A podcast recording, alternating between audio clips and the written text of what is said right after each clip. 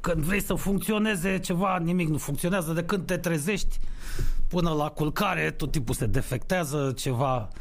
Uh, ieși în trafic, nu găsești taxi, nu găsești autobuz, uh, metrou te sare din schema așa preț de vreo două, trei garnituri. Uh, am înțeleg că, am înțeleg că trebuia să înceapă și școala astăzi, sau a început, nu mai știu exact.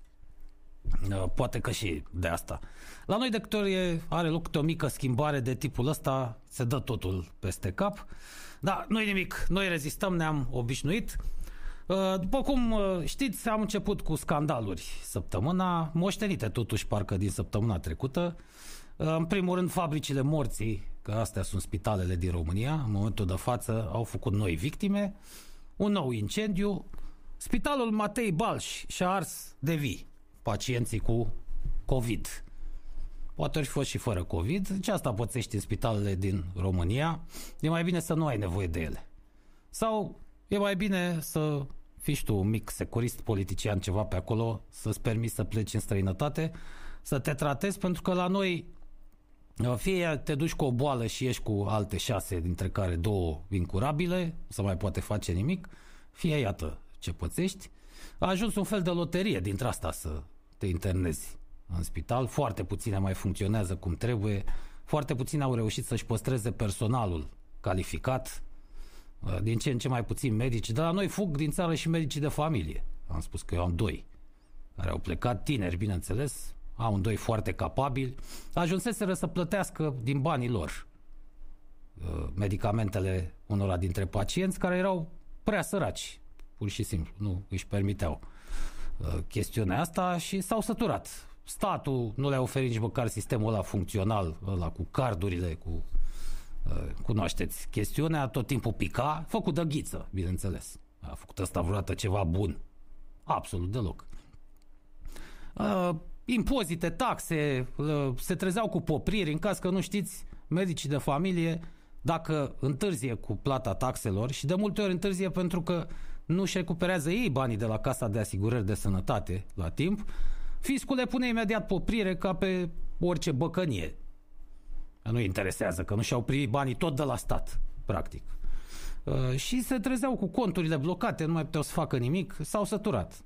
Au lucrat 5, 6, 7, 8 ani după cei 20 de ani de școală cât fac ăștia și au plecat, așa că trebuie să vă mire, feriți-vă de spitale. Asta este ideea. Mai ales în perioada asta, de-aia v-am sfătuit noi să stați în case și să vă izolați, să încercați să păstrați distanța cât mai mult. În cazul în care puteți, firește. Uh, și iar cu spitalele și cabinetele medicale, doar dacă este ceva urgent, doar dacă e ceva neapărat necesar uh, să vă duceți acolo, în rest uh, să vă feriți cât puteți. Uh, lumea a uitat, poate, că spitalul Matei Balci am văzut că Uh, sunt înjurați politicienii, ba dintr-o parte, ba dintr-alta, ba dintr-alta, uh, se dă vina pe ea de dinainte, de la Ministerul Sănătății, se dă vina pe cei de acum, fostul ministru sau actualul ministru. Bă, nu știu cum dracu, dar românul uită repede sau ne-am tâmpit. Uh, cu toții lumea a uitat al cui este acel spital. Matei Balș, da? Pur și simplu, ați uitat de cine este păstorit. Cine e bossul acolo? Cine e baronul? De câți ani? Local și de câți ani? Eu da, încă, tot, tot căutați vinovați în altă parte. Se, nu știu dacă se aude bine, Andreea, eu aud în căști. Hello. Da, dar se aude totuși foarte încet, în fine. Eu aud, sper că o auziți și voi. Uh, e bine să ai o voce plăcută așa ca să, care să te acompanieze, mai ales în ziua de luni, care se știe că e cea mai deprimantă zi a săptămânii. Eu nu o găsesc deprimantă, o găsesc doar complicată, v-am spus. Lumea a uitat că acolo este străinul Purcel, pardon, Cercel. Ăla e baronul local. Spitalele sunt niște baronii, sunt niște feude aflate în stăpânirea de mulți ani a unor piloși dintre ăștia, domnii profesori, cum li se ăștia predau și la facultate, Doamne ferește, vă dați seama ce fel de medici formează. Deci nu trebuie să căutați vinovați în altă parte, ci chiar acolo. Străinul Purcel ăsta care, ci că uh, dăduse pe mâna unei uh, firme dintre asta de cumetrie uh, toată partea asta cu întreținerea spitalului, cu renovarea, De aici și problemele, sigur, dacă se face pe șpagă și pe parandărăt renovarea spitalului și dotarea lui cu toate cele necesare, iată ce se întâmplă. Deci a fost ceva ca la colectiv, dacă vreți, similar. Deci firma care trebuia să facă renovarea acolo și să doteze spitalul cu tot ce trebuie, e o firmă de asta inexistentă, de apartament, fără istoric, fără nimic. Practic o firmă, tot dalul străinul purcel. Un prieten, o obligație, o relație, ca și cum ar fi al lui, de verificat cine trebuia să facă verificările, respectiv pompierii. Iar, exact ca la colectiv, s-a făcut treaba de mântuială și plătesc, bineînțeles, victimele nevinovate. Practic este un război, eu nu mă feresc să spun asta, un război pe care sistemul medical românesc îl poartă împotriva propriilor cetățeni. Despre asta este vorba. Acești baroni care conduc sănătatea din România, că nu ministerul conduce, stați liniștiți. Ăștia de la minister mai fac și ei câte o șpagă. Ce pot să facă? O lucrare dintre asta cu, cu, cu era să zic CNA, cu CNSAS-ul ăla sau cum dracu zice. Cu, da? Din când în când mai fac o achiziție de materiale, parandărât la nivel național și cam asta e tot, da. Conducerea efectivă a spitalelor aparține acestor feudali. Ei conduc sistemul de sănătate din România, sunt o gașcă, se întâlnesc, pun țara la cale, merg toți în aceeași direcție, nu suflă nimeni, o mână se acoperă pe alta, cunoașteți. Zici că sicilieni aia cu cum e vorba aia, Sicilia, cine n-aude, nu vede și tace, trăiește o mie de ani în pace. Așa este sistemul medical românesc, nici acum nu va plăti nimeni. Să vor găsi 2-3 fraieri dintre ăștia mai mici care se vor alege cu niște ale- dosare penale, dosare ce nu vor fi nici ele soluționate. Păi ce, pentru colectiv a plătit cineva? Au trecut ceva ani. A venit vreo sentință definitivă? A fost băgat cineva definitiv la zdup?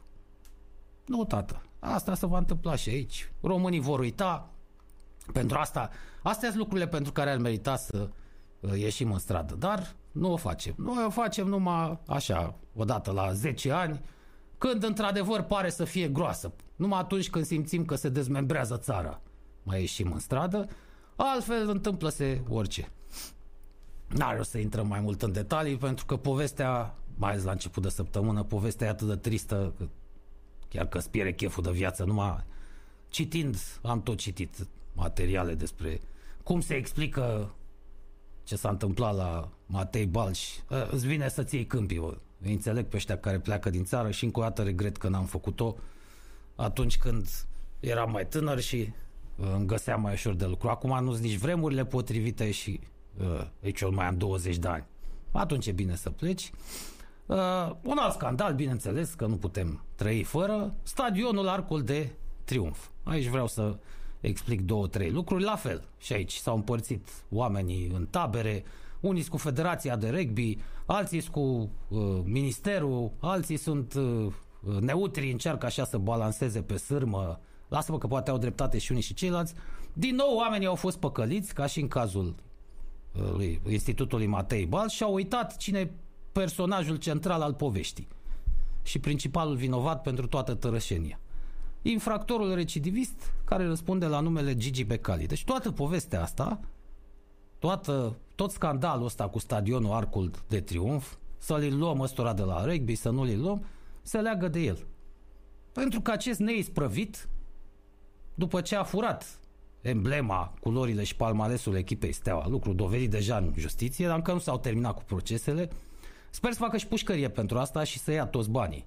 Ministerul Apărării Naționale, nu doar 30 de milioane, cât au cerut pentru perioada aia în care ăsta a încasat de la UEFA o grămadă de bani pentru că avea emblema uh, clubului Steaua și palmaresul. Uh, Gigi Becali ăsta neisprăvit ăsta n-a fost bă, în stare, deși să dă mare miliardar, să construiască un stadion. Sau să convingă măcar primăria locală la el în comuna Pipera, acolo, că la nu e oraș. Cum să o numi, dar oricum e în Ilfov. Uite, să joace, de ce nu joacă pe stadionul lui Pandele, care e fin? Unde joacă voluntar să joace și uh, FCS Becali ăsta. Nu, el vrea în centru. E aproape de palatul lui, Arcul de Triunf. În caz că nu știați, palatul acestui infractor recidivist se află în apropierea guvernului, pe șoseaua Chiselef. Palatul lui Gigi Becali. Halul ăsta am ajuns, bă. Un zdreanță de om, cum îi place lui să spună, un infractor de ultima speță, un găinar. Gigi Becali e ultimul găinar, fraților. A ajuns să pună mâna pe un monument istoric aflat în buricul târgului. Deci palatul ăla e potrivit pentru un sediu de ambasadă, pentru o instituție dintre asta înaltă, nu știu, a, muzeu poți să faci acolo. A, câte nu se pot face. Nu să-i dai unuia care putea brânză stricată pe mână așa ceva. Și ar plăcea să aibă și stadionul aproape, la Arcul de Triunf. Cine ar mai fi ca el? Cel mai central stadion, nu? Cochet, frumos, cu un număr nici prea mare, dar nici prea mic de locuri. El oricum nu are suporteri. Nu știu câți FCSB-ști au mai rămas după ce s-a demonstrat că a furat uh, numele Stelei. Iar conveni de minune. De asta este, se creează acest scandal. A încercat mai întâi prin intermediul prietenilor din presă respectiv GSP ProSport, astea ziarele lui. De fapt, sunt ale clanului Becali. Da, cum era și emisiunea procesul etape, astea au fost ale lor de la început. Astea s-au înființat pentru ei, ca că nu știați. De cum credeți că a ajuns Nea Ovidiu Ioanițoaia, un tip atât de popular și de bogat? Dacă nu erau ăștia, nu se întâmpla nimic. Era un, un dintre ăsta de duzină, nu mai băga nimeni în seamă. Comenta și el fotbal pe la TVR, dacă apuca să intre mafia ălora și la un moment dat, gata, la pensie. Ei l-au făcut vedetă, ei l-au finanțat, l-au sponsorizat, deci mai întâi au încercat prin intermediul lor. N-au, nu le-a ieșit. Au încercat să intimideze Federația Română de Rugby, au încercat să intervină pe toate căile posibile și imposibile. Nu le-a ieșit. Acum, în ultimă instanță, încearcă, și știe cum l-au prins pe ministrul ăsta al sporturilor de acum, ce fel de șantaj o fie emoțional sau pe, poate că ar trebui să intereseze poliția și procuratura totuși, că acum știm cum face Gigi Becali afaceri și alte aranjamente. L-au prins pe ăsta și a sondat și ăsta, a băgat un picuț degețelele în apă să vadă dacă e fierbinte sau nu. Uh, vorbim despre utilitatea stadionului, că nu se poate, trebuie să-l dăm și altor sporturi, că ăsta e egoism. Păi bă, fraților, stadionul ăla, pentru cine nu știa, a fost din totdeauna a aparținut rugby-ului românesc. Ăla a fost construit special pentru așa ceva. Mai mult, noul stadion, atenție, a fost construit de Federația Română de Rugby, nu de minister, nu de guvern. Ei au adunat fondurile, o parte au fost fonduri uh, probabil aduse din bani publici, da, banii alocați Federației Române de Rugby, au adunat sponsori, proiectul este al lor, uh, pentru autorizații s-au bătut ei. Stadionul ăla este opera lor, noul stadion. După cum vedeți, nu e ceva de lux, nu e ceva enorm. Atât au putut și ei să facă, dar e numai bine, că înainte nu era nici atât acolo. E un stadion micuț. Nu arată ca noul stadion al Stelei sau cum o să arate noul stadion al Rapidului, nu arată nici ca Ilie Oană de la Ploiești. Exact ce trebuia pentru rugby. Ei s-au bătut, cei de la federație, să facă asta. Proiectul, autorizații, strângerea de fonduri, totul, totul le aparține. Nu i-a ajutat cu nimic. Nimeni și l-au făcut pentru rugby. Acum văd tot felul de proști care spun, păi dar ce băie, din banul public, bă, ce dictează Federația Română de Fotbal pe banul public? Păi da, bă, da. Or fi din banul public, bă, ciocoflenderilor.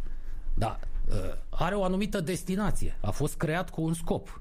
Așa, și Muzeul Țăranului Român este din făcut tot din bani. Uite, Muzeul Satului, da, că trec în fiecare zi pe lângă el. E făcut tot din bani publici și aparține statului român. Dacă vine Gigi Becali și zice vreau să-l închiriez și eu să iau o felie să fac nunți acolo. Asta înseamnă că trebuie să îl dăm, că vorba e din banul public și trebuie să aibă toată lumea acces la el. Să făcute și ele cu un anumit scop, cu o anumită destinație. V-ar conveni să vină cineva să vă ia trotuarul din fața casei, că e domeniul public. Uite așa, să-și ridice o altă clădire. S-au și, s-au și întâmplat lucruri dintre astea și voi să nu mai puteți ieși din casă. Ce nu-i domeniul public, dar ce ăla n-are voie să-l folosească? Deci nu e așa că e din bani public sau nu e, nu e din bani publici. Are o anumită destinație, a fost gândit cu un scop. Gigi Becali, de altfel, nu văd de ce ar avea dreptul să acceseze banul public. Dar stați un pic, ce, ce utilitate publică are acest infractor recidivist, cum spuneam, sau ce utilitate publică are echipa lui? Ce face echipa lui pentru țara asta?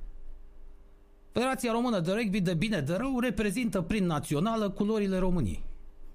Și eu zic că o face cu cinste dacă nu era gafa de data trecută când au încercat să regiment, să naturalizeze o sportiv străin și au ieșit în curcături, uh, cu actele, uh, noi am fi reușit un record foarte greu de egalat de multe națiuni ale lumii, și anume acela de a fi participat la toate edițiile Cupei Mondiale. Păi fotbal românesc s-a calificat vreodată la toate edițiile Cupei Mondiale?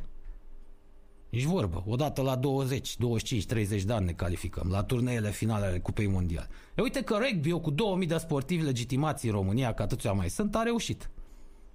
Și a demonstrat utilitatea publică. Nu s-au făcut de râs rugbiștii noștri, așa cum sunt.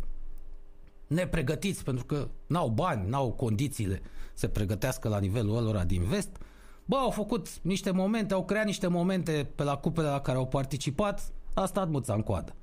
Au uitat repede românii, cum aplaudau până și neisprăviții de la GSP și ProSport aplaudau niște reprize făcute de România pe la turneele finale la care am participat. Extraordinară performanța națională de rugby, iată cum a revenit în meciul cu Canada.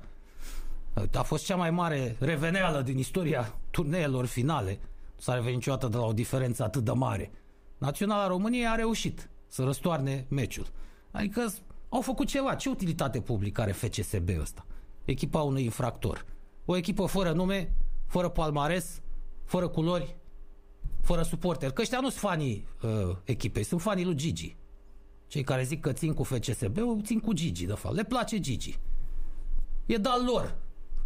Se simt uh, foarte bine când îl văd, că îi reprezintă. Se pun în locul lui, se proiectează acolo și le-ar plăcea să fie în locul lui. Și ăștia care țin cu Gigi sunt gigiști, de fapt, care țin cu FCSB-ul, nu sunt FCSB-iști. Atunci ce utilitate publică are această echipă? Nu-i steaua. Dacă era steaua, ziceai, bă, a câștigat Cupa Campionilor Europeni, este echipa armatei, dar uite că ei așa au făcut stadionul lor. La fel, și cu ei au încercat. Și acolo, scandal, că de ce să folosească numai MAPN-ul? Păi foarte bine, pentru că e stadionul MAPN-ului. Da, este și în proprietatea statului român, dar administratorul lui legal este Ministerul Apărării Naționale, după cum administratorul legal al stadionului de la Arcul de Triunf este Federația Română de Rugby. De ce facem acum? Amestecăm lucrurile, face fiecare ce vrea în țara asta. Dacă mâine am chef să sparg unul dintre pilonii Arcului de Triunf, să fac o băcănie acolo, am dreptul să fac chestia asta? Nu se poate. Da, v-am spus, numai despre Gigi e vorba, nu despre altceva. El nu are stadion. În curând nu va mai avea nici echipă. Deci chiar dacă i s-ar da, i s-ar face o nedreptate rugby-ului degeaba. Pentru că justiția îl va înfunda în următorii ani. Când se va termina procesul cu despăgubirile, el care a fost toată viața un falit cu niște terenuri scumpe în custodie, n-a avut niciodată bani cash, Gigi Becali, el se împrumută de la cămătari până în gaș terenurile. Mă amuza aia când zice Eu nu iau bani de la bănci, că băncile sunt dracu. Dar i-ar da bani vreo bancă lui ăsta? V-a spus întrebarea asta? Să gireze cu ce? Băncile nu se uită dacă ești infractor sau nu ești infractor, dacă ai școală sau nu ai școală, dar ori să vadă dacă ești solvabil sau nu. Gigi Becali n-are nicio afacere. A cumpărat la un moment dat niște business-uri pe care le-a falimentat pentru că e prost. Și a pus toate neamurile la fel de proaste ca el. Evident că le-au băgat faliment imediat. Toți sunt acolo fără școală, fără nimic. Și ei știu numai la șprițane acolo, la bughibarul lor. Și cum să-ți dea bani banca? Asta nu mai spune Gigi. Băncile, bă, nu vor să lucreze cu tine. Că de-aia te duci la Aldenuțu și Sile Cămătaru să iei bani. Așa că mai lasă-ne. Ăsta e, bă. Tot scandalul cu Arcul de Triunf. Gigi Becali vrea și el uh, stadionul.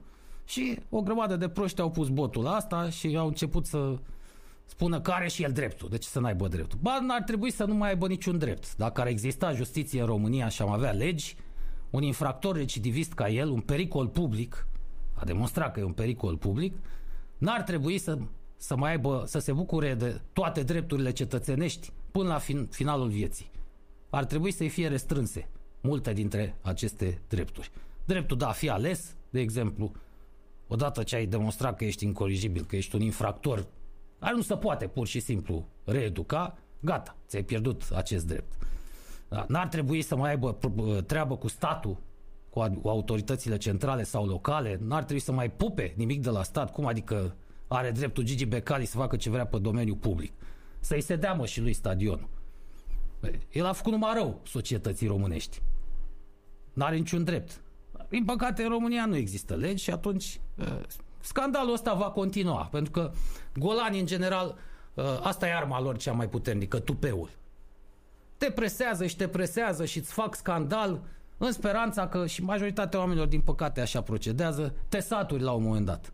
Te saturi de scandal, te saturi de înjurături, te saturi de amenințări, te saturi de toate lucrurile astea. Bine, bă, hai, las, ia, ia mă ce vrei și du-te.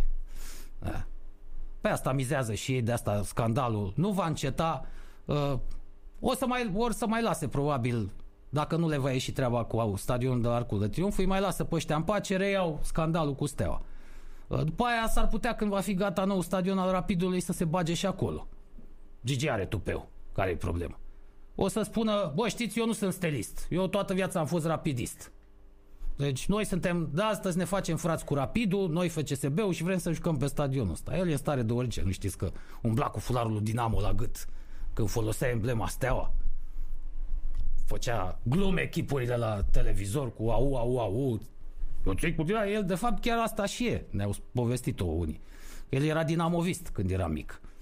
A ajuns printr-o conjunctură în anturajul Stelei datorită lui Gheorghe Hagi. A făcut și Hagi ăsta multe lucruri bune pentru România, dar și multul, multe lucruri rele. Dacă nu era el, nu ne pot coveam cu clanul ăsta Becali la cârma sportului. Da, deci astea sunt scandalurile cu care ne-am început noi săptămâna. Continuare, după cum vedeți, nu, ne, nu se schimbă nimic în țara asta.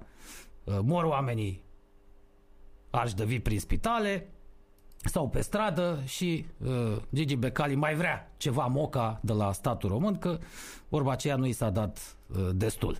Astea sunt preocupările noastre, fraților. Uh, să mai luăm o pauză după care o să vorbim că nu, nu, nu despre ce se întâmplă Vreau și la alții. să arăt eu ceva, cum se, cum se încearcă o evadare din sala de judecată. E, da, nu place că nu te auzi. Da, nici eu nu cred că mă aud, o să rezolvăm în pauză. Da. Ok. Eu te aud, dar te aud mai slab. Ia să vedem ce vrea să facă domnul. Domnul este în boxa arestaților. Așa. Și încearcă să evadeze. Aule. Se crede contorsionist sau chiar în e? Rusia. Ia să vedem. A, ce față de criminal are ăsta. În orice caz întreg la minte nu este, fraților. Uitați-vă un pic la fața lui. Deci că e un zombie din filme. Așa arată. Ras tot și sprâncenele și genele și... A, uite, că a reușit să iasă până la urmă pe undeva. E, la asta nu v-ați gândit. Na. Avea o trapă acolo, cușca mă, și a reușit să iasă din ea și... Să deschidă tavanul. Voila. Uite că se poate. Deci cine a confecționat cuștile să dea bani înapoi. a reușit, mă, om. Extraordinar. Aia îl prind până la urmă, probabil. Între timp vin alții și l-așteaptă pe acolo prin clădire. Ideea e că s-au făcut de râs un pic cu el. Call for help. Apasă butonul, apasă butonul. da, i-a făcut de râs. Chiar că i-a făcut de râs. A, așa dezbracă nu prea mare unde se ducă de acolo, probabil că a încercat să găsească un canal de ventilație, dar nu e suficient de mare ca să treacă Eu prin el el. și-a propus să facă mișto pur și simplu de ei. Sau așa, da. Nu știu dacă... Dacă n-ar fi fost în pușcărie, aș fi zis că ar fi luat ceva pe nas, dar... Na, n-are pe unde să Păi- fugă, da. Da, poate că asta a vrut să facă mișto de ei. Eu te întinde și mâna polițistului. nu vrei să vii și tu, mă? Incredibil. Da, chiar caragios. Uite, nu m-am gândit niciodată la asta, că aceste cuști nu sunt izolate și în partea superioară. Da, rușinos. O, lui Taica Putin nu i-au plăcut imaginile astea. Vă garantez. Cine a făcut cuștile astea precis va plăti e, și șeful poliției locale va plăti. Pentru că s-au făcut aia doi de râs i-au lăsat, i-au lăs, l-au lăsat pe ăsta să facă mișto de ei. A, Rusia așa se rezolvă problemele. A, nu faci tu statul de râs, bă. A, bun, bună, bună asta. Hai să mai luăm o pauză, fraților. E, 1 fără 20. Vă reamintesc că este luni, orice se poate întâmpla. Uh, Suntem la Radio Total România.ro Andreea Tudorică și Andy Stănescu Totală la un singur împotriva nimănui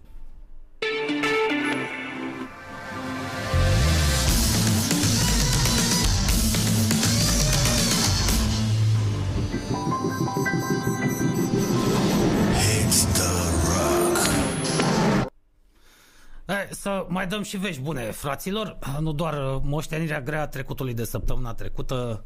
Uh, na, că am făcut și o repetiție dintre asta, exact ca la Gigi24 News. Simona Halep a debutat cu o victorie în uh, noul an. 6-4-6-4 cu Potapova.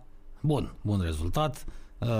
De ce am ținut să menționez asta? Că am văzut niște reacții amuzante pe Facebook la uh, Gippsland sau Gippsland Trophy. Uh, și au sărit toți. Cum? Gypsyland Trophy? Asta mai lipsea de... Oh, fiarelor, că nu e Gypsy, este Gippsland. Terminați cu prostiile. Uh, ea este și principala favorită la acest uh, uh, trofeu. Bine că încet, încet revenim la viață în uh, toate sporturile. Sper să scăpăm de isteria asta, să terminăm cu isteria până la vară și să își reia și sportul activitatea, că nu avem parte de prea mult divertisment în zilele noastre, chiar ne lipsește, ne lipsesc sporturile, Noroc că există filmele și muzica, dar mai avem nevoie și de un picuț de sport. Nu știu dacă cei care ne urmăresc s-au uitat la turneul de o zi care a fost pe 29 la... Da, bună, la, la demonstrativ. Și, da, ăla cel demonstrativ unde am văzut normalitatea din nou. Erau tribunele arhipline. Excepțional. Oameni fără mască, pentru că acolo nu mai sunt, în Australia nu mai sunt caz, două sau trei cazuri. Uite, sau, că se poate. Uh, iar restricțiile restricții care de altfel i-au supărat și pe jucătorii de tenis pentru că au stat într-o carantină foarte strictă și n-au ieșit din camere și din uh, spațiu al, în care trebuiau să stea. Uh, datorită acestor restricții se pare că Australia a reușit și au revenit cumva la o normalitate. Iar turneul Australian Open va fi cu public și cu cum n-am mai văzut de un an de zile. Bă, cum naiba, v-am mai zis și săptămâna trecută, cum dracu australienii și neozelandezi ăștia le reușesc pe toate? Ce ori mânca ăștia, mă, ce ori bea? Ce fel de școală fac pe aia? De, în ori ei ies, reușesc să iasă, să treacă, nu așa, cu bine din, de orice. Ies cu bine din orice situație. Na, că și la uh, combaterea pandemiei au devenit fruntași. Sunt niște oameni așa de relaxați. Da? Mi-au spus cei care au fost pe acolo. Ai, mai vedem și noi pe la televizor. Da? Vezi oameni veseli, așa, nu, nu prea vezi tristețe pe acolo. Oameni relaxați, își fac treaba. Cum n-ai babă de ei pot și noi nu? Australia, repet, fiind un continent nu foarte propice omului și în general nu foarte propice animalelor, în general doar omului.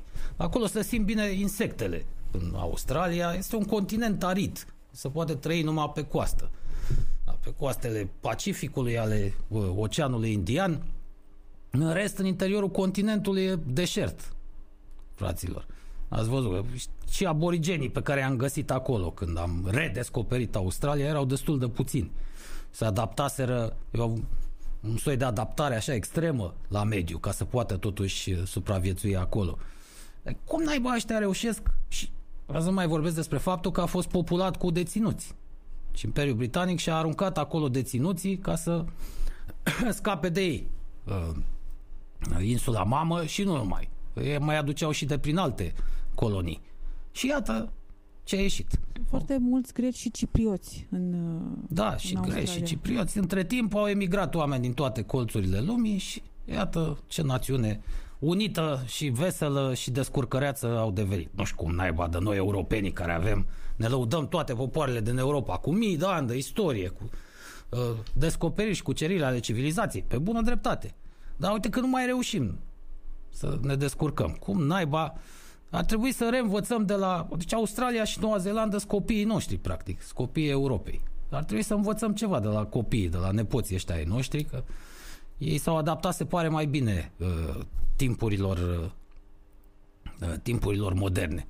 Între timp, uh, uh, fiscul pregătește noi și noi uh, surprize. Au actualizat ghidul pentru cei care obțin venituri din arendarea bunurilor agricole. Cu asta se ocupă fiscul la noi.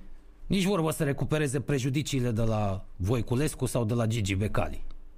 Mulți bani, munți, practic de bani, 60 de milioane de euro trebuie să dea înapoi uh, numai Voiculescu. Nu, no, ei sar pe producătorii agricoli într-o vreme în care agricultura e cam la pământ. că nu prea se poate lucra. Și molimă și secetă anul trecut a fost extraordinar de slab. Poate ați remarcat când vă duceți la cumpărături că dacă o dați pe legume și fructe vă costă ceva mai mult. Da, fiscul nu. Fiscul trebuie să-și ia banii de la fraieri, de la ăștia mici, cei mari nu ne atinge. Uite de străinul Purcel. Ia vedeți, domnilor, de la fisc. Pe acolo, prin conturile lui străinul Purcel, cum o fi? Uite, cu renovarea secției care a luat foc, au arsă oamenii aia de Ia vedeți. Veniturile obținute în uh, urma renovării au fost declarate, cum s-au făcut contractele alea? S-a plătit totul către stat? Bă, deci noi așa o sugestie. Bine, sigur, vor obiecta cei de la FIS. Stai, domnule, că nu e așa simplu, că noi, știți, încă lucrăm cu dosare. Dar cineva împiedica, mă, să vă digitalizați în toți anii Cu șină. Da, de ce ați rămas tot la dosare cu șină? Cum dracu instituțiile private au putut, da, companiile, firmele, toate firmele au putut și voi tot cu dosare cu șină. A, vă, vă convine, de fapt, uh, situația așa. Uh, să vă mai arăt și câteva imagini, așa, să ne mai uh, distrăm totuși, fraților. De exemplu, una care s-ar putea ar putea intra și la categoria premoniții. Așa arăta Bucureștiul, de fapt, șoseaua Ștefan cel Mare, în 1913. Deci ce vedeți acum este șoseaua Ștefan cel Mare în 1913. Dacă lucrurile merg așa cum le vedem noi, s-ar putea ca uh, peste 10 ani să arate la fel ca în poza asta. Șoseaua Ștefan cel Mare. Uh, foarte curios că, uitați-vă, anul 1913 și tot, abia apăruseră automobilele și iată câte erau, fraților. E sigur, era o amestecătură de urban cu rural. Vedem aici uh, un tată cu fiul lui, oameni de la țară, încălțați cu opinci, veniți probabil din altă parte, probabil că au treabă pe acolo prin târg. Uh, deci mașinuțe erau, boierii prin mașini, case apăruseră, dar cam așa uh, erau lucrurile uh, pe vremuri fraților. V-am spus că Bucureștiul practic uh, se termina la începutul secolului trecut pe la piața Rosetti. Uh, să vă mai arăt ceva. Cum se mai fac bani în România, punând idioți, de exemplu, să uh, producă pe la edituri cărți pentru copii. Iată povestea lui Bambi, pentru cine nu știe, într-o carte de colorat, ducea o viață liniștită. Într-o zi, niște vânători l-au ucis pe tatăl lui Bambi. Bambi era foarte supărat. Își dorea să se răzbune. Deci vedea pe pagina cealaltă. Când vânătorii s-au întors, Bambi s-a unit cu toate animalele și l-a omorât. Asta este povestea. I-au omorât, pardon. Deci, apropo de asta, am găsit uh, Genial pe Facebook o, rec- o reclamă de la, de la Apple care lansează, era acolo, cât îți ia să citești o carte de 300 de pagini? Câteva zile. Noi îți oferim un, un rezumat. Și, și ei vând acum mai nou cărțile făcute în rezumat. Mă, da, oamenii Asta e rezumatul, da. Cât? Dar cât de cât de proști vor, ne vor până la urmă. Adică să n-ai tu să Foarte. nu simți, să citești o carte, să o, o simți personajele, să le cunoști, să ai emoțiile lecturării unei cărți pur și simplu, ia, ia rezumatul de trei pagini și gata, poți să consider că ai citit cartea. Este incredibil. Deci am... Se pare... Și oricum, cărți cu rezumat sunt de foarte mult timp la noi în librării. Știu că m- erau știam pe cineva care le căuta chiar. Da, deci mai nou și basmele și cărțile astea pentru copii tot în rezumat trebuie să apară, dar interesant, ce e interesant la rezumatul ăsta, dacă observați, în primul rând din poze lipsește personajul principal, Bambi. Bambi, după cum știți... Se vede o coadă, cred Da, era, da, era un căprior săracul, dar nu-l mai vedem. Aici se văd doi iepurași, nu se înțelege foarte clar cine pe cine a omorât. Deci, bun, niște vânători l-au ucis pe tatăl lui Bambi, adică pe domnul Cerbu. Ok, hai zice că până aici am înțeles. Bambi era foarte supărat. Domne, zice că justificat. Dacă îl omoară pe taică tu, cred că ai putea să fii măcar un picuț supărat. Deci suntem de acord până aici. Își dorea să se răzbune. Aia nu prea are legătură cu specia respectivă, care nu-i deloc răzbunătoare. Uh, pentru autorii acestei cărți, mă rog, pentru editura respectivă aș face precizarea că uh, sunt și vegetariene căprioarele, adică nici măcar nu sunt carnivore, să vrea să se răzbune și nu prea acum, doar cerbul, dar pe cerbul omorâseră. Căprioară mai greu poate ucide un vânător. Un cerb sigur că poate, dar el era mort. Uh, deci asta cu răzbunarea nu prea ține. Când vânătorii s-au întors, cum sunt vânătorii, da? Se întorc. Bambi s-a unit cu toate animalele, deci exprimarea este una de, ce să zic, de canalele alea de manele pe care le avem cu toți în grilele. Ne obligă ăștia cabliștii să plătim și pentru alea. Cred că și versurile manelelor sunt mai corect scrise și gândite decât asta cu Bambi. S-a unit cu toate animalele și i-au omorât. S-a unit Bambi cu toate animalele și i-a omorât. Cine pe cine i-a omorât? Noi aici, da, exact. Noi aici în regie avem o mare dilemă. Noi, nu, a, așa, asta e povestea? Așa s-a întâmplat? Nu. Că nu mai, nu. nu mai ține minte. A, asta vreau Au să trecut zic. prea mulți ani. Nu, povestea, povestea aia din, mai, măcar desenul animat al Walt Disney, măcar pe ăla știe toată lumea, nu este deloc așa. Nu este deloc așa. Deci e purașul și cu căprioara nu omoară... Nu s-a unit cu nimeni să omoare pe nimeni. Exact. Absolut deloc. Nu este povestea, din potrivă. Are un final în cele din urmă uh, fericit, dar uh, exprimarea oricum lasă de dorit, pentru că nu înțelegem de fapt cine pe cine a omorât. Da, uh, nici măcar fotografiile astea sunt luate tot de pe internet. E o captură probabil din desenul animat sau dintr-o carte uh, Uh, de best desenate uh, scoasă de american, dar au făcut-o prost, pentru că uitați că n-a intrat. Păi da, e pe pagina preced- precedentă. Incredibil. Deci astea sunt cărțile pentru copii. A, e, e o altă, uh, un alt uh, ceaslov pe care vi-l recomand, însă uh, un subiect care îmi place mie, Țânțarul. O istorie despre om și cel mai mortal prădător. Și a zice eu cel mai mare dușman al omului. Fapt, nu numai al omului, al tuturor animalelor este țânțarul. Adică tu vrei să zici că această carte e chiar despre țânțari? Da, da, da. Este o carte, colecția de știință, a, nu prea văd editura pe cotor. Și s-au unit la sfârșit și pe cine au omorât? Da. Pe și, om. Da, pe, pe, pe om, că încearcă numai să omori țânțarii, n-ai să termini niciodată. Sunt, sunt mult mai mulți fraților, sunt specia dominantă pe această planetă, dacă vreți să știți, țânțarul este în vârful lanțului trofic și nu omul. Ia, Pentru cine nu s-a prins... Dacă știi câți țânțari sunt pe cap de om.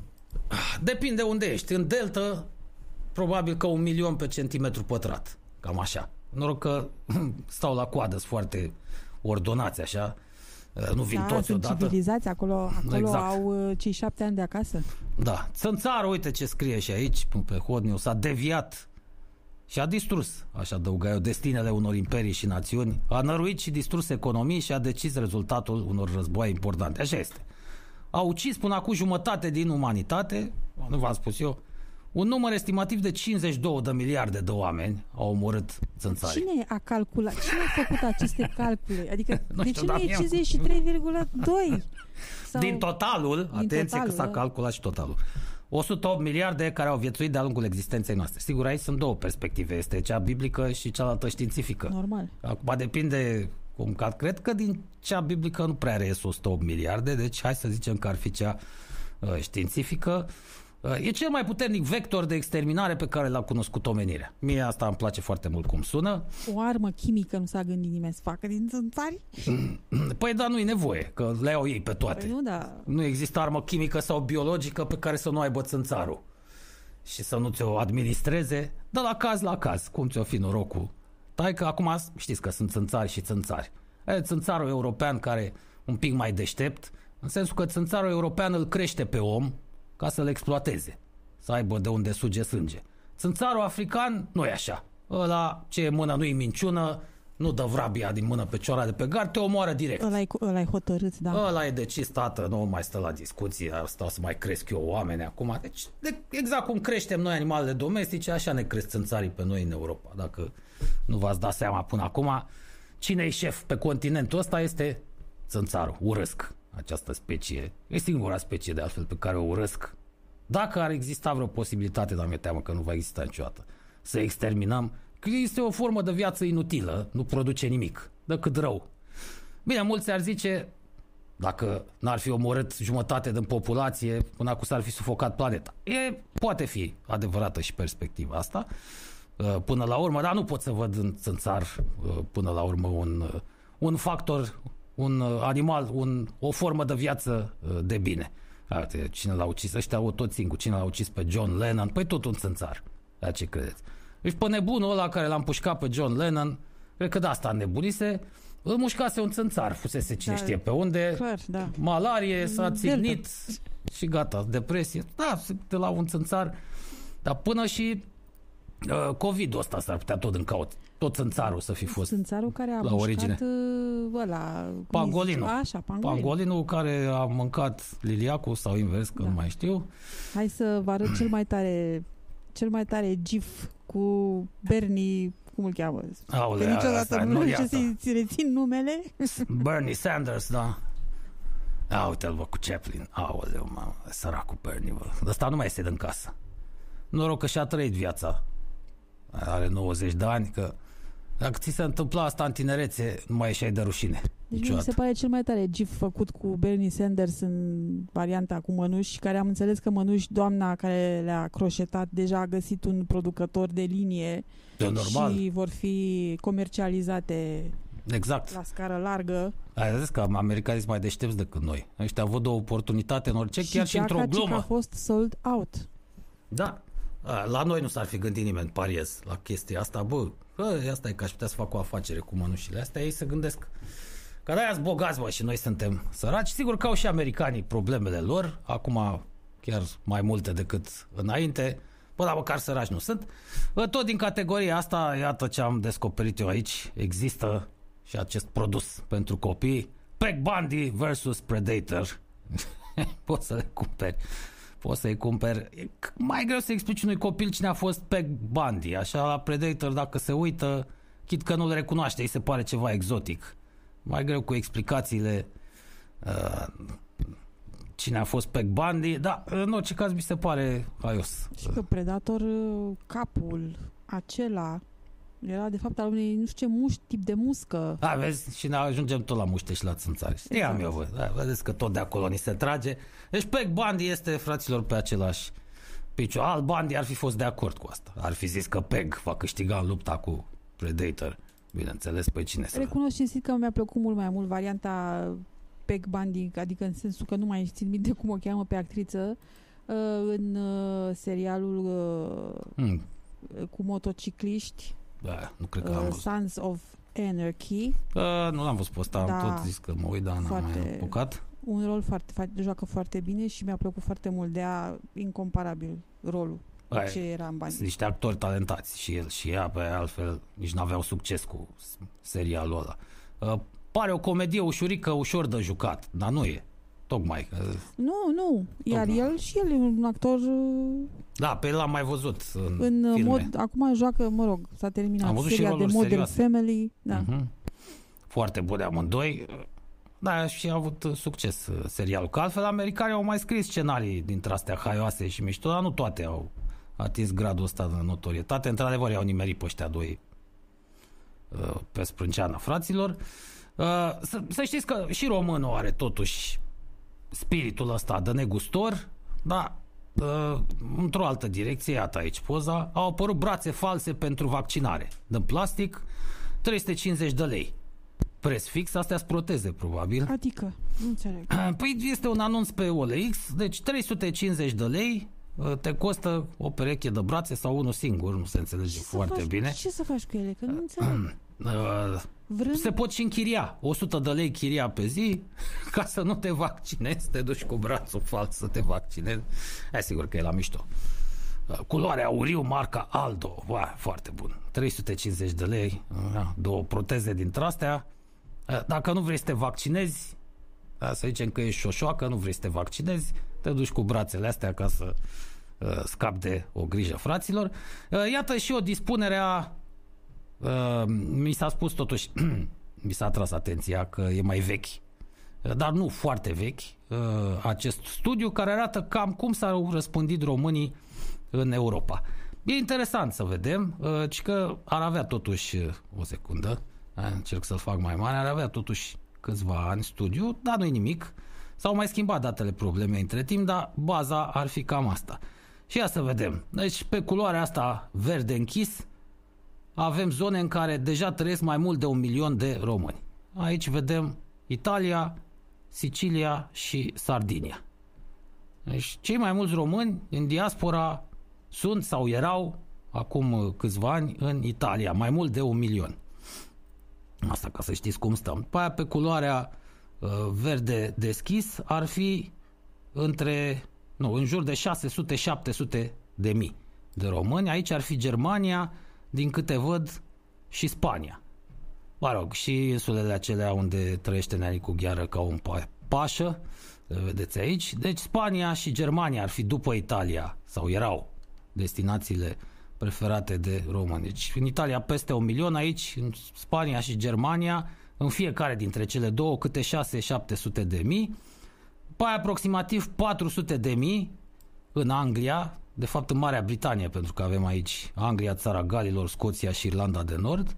Deci în UK în total vreo 400 de mii.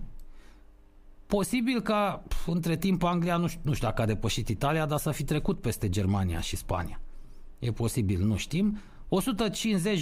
150-200 de mii ar fi pe culoarea asta, hai să zicem un fel de alb, uh, Franța și avem aici Ucraina. Da, atenție, în Ucraina nu vorbim despre diaspora, ci vorbim despre românii care au fost arestați de URSS atunci când ni s-au răpit uh, Bucovina de Nord, Bugeacul, aici. Astea erau părți ale României, ce vedeți aici uh, și pe aici. Deci ăia sunt românii care au supraviețuit, erau mult mai mulți când au venit tancurile lui Stalin peste ei, dar mulți au fost deportați, trimiși în Siberia, s-a ales praful. Uh, așa că mai, ar mai fi fost acum câțiva ani vreo 100-200 de mii în Ucraina. Dracu știe ce mai fie și după războiul civil, că mi, mi s-a explicat că prin vestul Ucrainei pe aici, uh, în est știm că e război civil și o parte este ocupat de ruși, prin vest are născut o mișcare de asta fascistoidă, ultranaționalistă, afară cu toți străinii. Deci românii săracii din Bucovina riscă ăia care au mai rămas puțin să cadă pradă uh, ultranaționaliștilor, ei neavând nicio vină că rușii au atacat estul Ucrainei. Da. Uh, de asta, va, de asta nu-s bune războaiele, fraților, pentru că întotdeauna nevinovații plătesc cel mai mult. Uitați-vă pe statistici să vedeți, de exemplu, în al doilea război mondial, că 80% dintre morți sunt civili nu prea se spun, uh, nu prea spomenite poveștilor. De exemplu, debarcarea din Normandia. O epopee dintre asta eroică, o, una dintre marile bătălii ale istoriei lumii. Ok, foarte corect. Ne am bucurat cu toții, vedem cu plăcere filmele, ah, ce ne bucurăm că îi bate ea pe nemți. Mă că se trece foarte ușor cu vederea, uh, se trec cu vederea momentele uh, imediat de dinaintea invaziei, înainte să înceapă debarcarea. Cele câteva ore în care o armadă dintre asta de câteva mii de bombardiere americane și englezești au pur și simplu au distrus toată coasta Normandiei. Acolo erau orașe, sate, populate cu francezi și care ar fi murit peste 100 de mii. Numai în preziua debarcării din cauza bombardamentelor.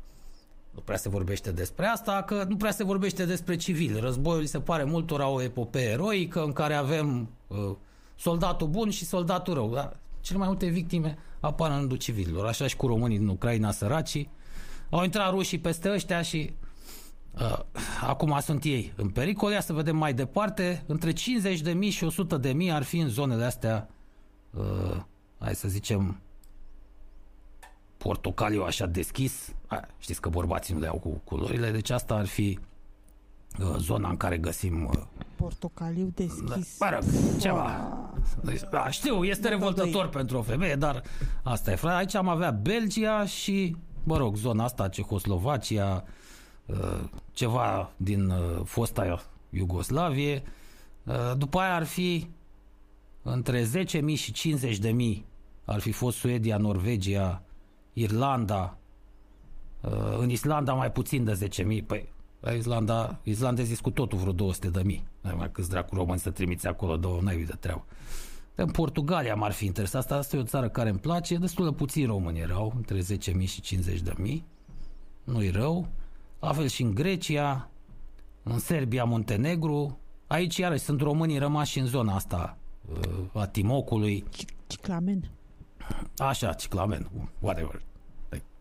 Bă, pentru bărbați se știe că există doar culorile primare și gata. Da, 5-6 culori și mai discutăm atâta roșu, verde, albastru, galben, alb, negru și am terminat. Aqua. Uite, acolo ai pus pe aqua. Exact, aqua. Așa. Deci asta e situația, frate. Pe italieni am cocoșat, să pare, acolo suntem călare pe situație, pe spaniol și pe nemți, după aceea pe uh, englezi uh, și francezi. Destul de puțini români în Franța. Da, sigur că Franța e deja suprasaturată de emigrație și asta de mulți ani și au adus acolo toate fostele colonii. Acum nu mai știu până să scoată cămașa. Ce să le dea de lucru? Ce să fac, bă, dacă nu vă planificați? Uite că ăștia de prin nordul Europei au știut să-și planifice emigrația. Au apărut și pe acolo probleme cu uh, unii dintre emigrați, dar uh, pe ansamblu societatea are capacitatea să absoarbă ce au primit până în momentul de față. Din câte se pare, dar francezii au cam exagerat. Britanicii au înghițit mulți din tot fostul lor imperiu, dar de bine de rău, uite că se descurcă și încă mai pot uh, primi, cu toate că Franța, dacă vă uitați, e mai mare un picuț. Chestiune de organizare, fraților. Islanda, dacă n-ar fi așa frig, fraților, ar fi... Pf, M-am uitat și eu să văd, nu se caută acolo decât macaragiu, deci trebuie să fii macaragiu sau, uh, adică nici măcar zidar n-au nevoie de așa ceva. Dar ce mai șofer de Uber nu poți să fii? Că e țară mică, N-au nevoie să pare. Nu, a, și de șoferi aveau nevoie pentru basculante, autocamioane, chestii dintre astea. Asta cereau islandezii din, de pe piața de muncă europeană. Asta interesează. Mai poate dacă le ai cu pescuitul, să te duci și cu bani să cumperi un propriul tău vas de pescuit, ai viață grea. Nu e cum vedem noi în reportajele alea, da, totul pare așa foarte boem, da, viață grea, bă, viața de pescar, mai ales pe aici, prin Atlantic, în Atlanticul de Nord, uh, e jale. Și în Suedia și Norvegia e frumos, dar să nu fi dincolo de cercul polar. Oricum e cam frig și acolo, după gustul meu. Parcă Danemarca ar fi mai mm, mai atractivă. Grecia, da, na, Grecia au și ei problemele lor, plus că uh, tăticul Erdogan, poate că ați observat, a pus ochii acum pe estul Mării Egee. S-a gândit să revendice el ceea ce nu mai revendicaseră turcii de la Suleiman Magnificul încoace. Mie să nu iasă vreun răzbel. Ceea ce va pune uh, NATO într-o poziție extrem de delicată, pentru că ambele țări sunt membre NATO. Mă rog, pentru Erdogan ați văzut că nu prea contează alianțele astea. Sunt curios cum va reacționa. Cred că nu există în statutul NATO. N-au prevăzut situația asta. Două state membre să se ia la cafteală. Cum procedăm? Hm? NATO a prevăzut doar, a fost înființată de fapt ca să lupte împotriva Uniunii Sovietice. Nu cred că s-au gândit la asta. Poate ar trebui să gândească să nu pățească precum ăștia de la Bruxelles, care nu aveau o procedură pentru Brexit. Nimeni nu și-a imaginat că la un moment dat una, un, una dintre țări, unul dintre state va dori să părăsească Uniunea Europeană. Ei nu știau ce să facă, practic. Au trebuit să inventeze procedura din mers. Da, sigur că la NATO e vicepreședinte Joana, vă dați seama ce vizionarie. Dacă i s-ar încredința sarcina asta lui Joana. Mr. Mircea, am dori să lucrați dumneavoastră asupra acestui proiect. Ce se întâmplă dacă două state membre intră în stare de război, una împotriva celelalte, ce plan are și acolo. Joana n-a fost în stare să câștige alegerile în România. Bine să nu pățească ceva. Grecii și turcii nu prea se iubesc. Trecutul este cu tremurător. Sunt episoade acolo de genocid și de o parte și de alta. Mai mult turcii pe greci, bineînțeles. Sperăm să nu iasă așa ceva. Sunt destule războaie la granița Europei, iar noi suntem, după cum vedeți, plasați foarte aproape. Și noi avem război practic la doi pași. În estul Ucrainei este război. Dacă și aici în sud, peste drum, adică peste Bulgaria se mai întâmplă ceva, noi fiind și țară la Marea Neagră, pf, nasol. Va fi nasol. Uh, uh, și pentru Victoraș Ponta va fi nasol. Nu știu dacă va mai avea Erdogan timp de el. S-ar putea să nu mai aibă. Și când va dori Victoraș să mai ducă la un spa dintre la acolo în Antalya, mie să nu-i trântească turcii uh, ușa în nas, mai ales că nou guvern pare că e dispus să anuleze orice contracte și să taie orice formă de prietenie cu uh, Turcie din cauza lui Erdogan. Uh, la turci să știți că așa se întâmplă. Dacă nu te ții de cuvânt, sultanul staie căpățâna. În locul lui Victoraș nu m-aș mai duce pe acolo. Înainte să luăm o pauză, vreau să vă arăt cum arată mă rog, m-am repetat. Nu cum contează arată și eu m-am repetat. Infinitul. Cum arată? inf- Eh, da. Dacă fac pipi If I- aici, totul va fi al meu. Băi, corect, să știți, din perspectiva câinească, așa stau lucrurile. Așa se marchează uh, teritoriul. Uh, omul scuipă niște semințe ca să-l marcheze, uh, mai ales omul de aici, homo din Europa de Est. Uh, câinele uh, face pișul ca să marcheze. Dar Cam mulți copaci totuși în zonă pe care să-l alegi. Vedeți că are și câinele o dilemă acum. Văd în pădurea aia pe care pom să-l aleg, că nu pot să iau pe toți de la rând. acolo de unde e el, face și totul de acolo începe e teritoriul lui. Da. Infinitul. Asta e. E- Da, foarte mișto. foarte mișto poza. Da, da, și cu, pis- cu pisica ar fi fost și mai interesant. Pisica nu are nevoie să marcheze teritoriul. Ba da, pisica marchează și ea. numai da, că vine, altfel. se freacă de tine, da, da, da. Uh, Da, are niște glande, astea, glandele salivare de la gură, se freagă cu ele de orice ca să-și lase urmele. Bine, motani, motanii fac alte drăcii. Da, să știți că în Și general motanii uri, urinează, dar pisica oricum consideră că toți suntem în pro- sclavii ei. sclavii ei, da, absolut tot ce vede în fața ochilor, om, animal, totul este, îi stă la dispoziție, deci nu are nevoie neapărat. Îl marchează așa din obligație. Pentru că oricum consideră că îi se cuvine totul. A, Câinele e mai muncitor așa. Adică el e conștient de faptul că trebuie totuși să depună un efort ca să stăpânească teritoriul la pisica. Nu. A, pisica se așează și ți aruncă o privire din traia de știi. Clar care ți-e locul, cine-i stăpân în casă. Din zi- prima zi în care o aduci, mai ales dacă e o motan sau e o pisică adultă, e clar că viața ta se va schimba. Uh, Să nu uităm nici pe prietenul Xavier, înainte să mai luăm o pauză.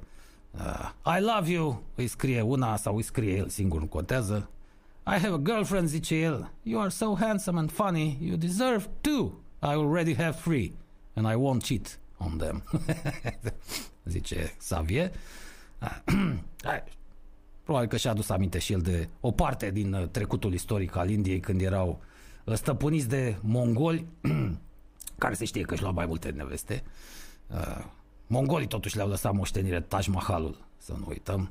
Uh, Prințul la Babur sau cum îl chema, uh, care a ridicat mausoleul în uh, amintirea uh, soției, se trăgea uh, direct din Gingis Khan uh, pe linie directă îl avea strămoș pe marele cremenal care înspăimânta lumea fraților în uh, evul mediu.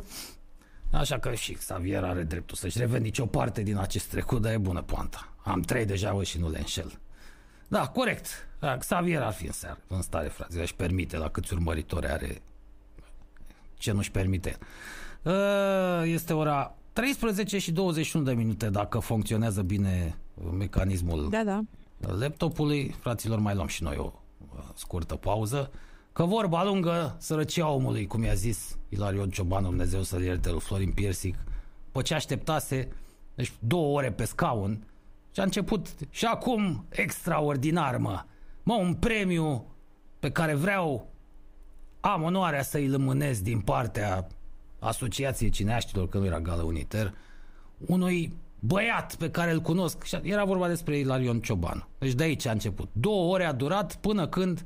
E, dar acum ridică-te, mă, zice, după două ore. Vină încoace spre scenă. A pus botul bietul Ilarion Ciobanu, s-a ridicat, a mai stat jumătate de oră în picioare. Până să mai povestească la ceva. A trecut prin șușanelele lui, a povestit ce i s-a întâmplat la Ierusalim, nu mai avea legătură cu Ilarion Ciobanu, până când ăsta n-a mai rezistat, a urcat pe scenă, i-a smuls nervos microfonul, bă, Florine, vorba lungă, sărăcia omului, i-a smuls și statueta aia, doar că nu i-a zis du-te în... și a plecat de tot, nici nu s-a mai așezat în sală. E, așa pățești dacă te duci la spectacole cu Florin Piersic. Ce să-ți fac? Uh, Revenim, uh, fraților, să vă explicăm și cum a dat, sau n-a dat, dar uh, uh, teoretic ar fi trebuit să fie Barcelona în faliment și din cauza cui s-a găsit în cele din urmă vinovatul. Trebuie să vedem dacă într-adevăr așa stau lucrurile sau nu, dar după pauză.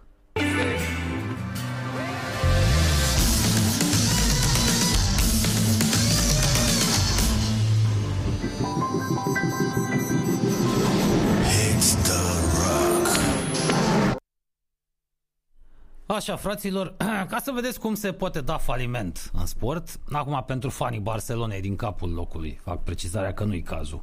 Barcelona, Real Madrid, uh, Valencia, Sevilla, echipele astea mai mari, Atletico, astea nu intră în faliment. Uh, Spaniolii privesc altfel sportul, astea sunt branduri naționale. Uh, Real Madrid pentru spanioli, Barcelona pentru catalan, dar nici guvernul de la Madrid nu ar privi cu ochi buni, stați liniștiți de sfințarea Barcelonei. Ei au ceva de împărțit cu separatiștii de acolo, sigur că o bună parte dintre ei uh, pot fi găs- regăsiți în galerie, uneori chiar în structurile de conducere ale clubului FC Barcelona, dar asta nu înseamnă că și-ar permite spaniolii să piardă așa ceva. Uh, ei sunt girați de cele mai multe ori atunci când fac împrumuturi, uh, li se mai acordă tot felul de înlesniri la taxe și impozite, li se șterg datoriile dacă este nevoie. Uh, nu știu dacă e corect sau nu, acum depinde în ce perspectivă privești. În unele campionate așa ceva este inadmisibil, chiar revoltător. Deci pentru francezi, pentru englezi, pentru nemți, cum adică? Stai un pic. Ce e, ori e sport privat, ori e sport public. Ai, în statele astea latine, din sud, uh, optica este cu totul și cu totul alta, oamenii uh, se poziționează altfel în raport cu sportul și sporturile. Aici nici Barcelona, astea sunt monumente naționale. Uh, Uitați-vă la Rafael Nadal, de exemplu. El nu are 150 de ani ca Barcelona. Da, Ar fi ceva de neimaginat pentru spaniol să-i se întâmple ceva lui Rafael Nadal. Așa privesc ei sportul. Și poate că au dreptate. Până la urmă, cine suntem noi să-i judecăm? Mai ales noi, uh, românii. Sigur că pentru un spectator uh, uh, al fotbalului englez, cum sunt eu, lucrurile nu par ok.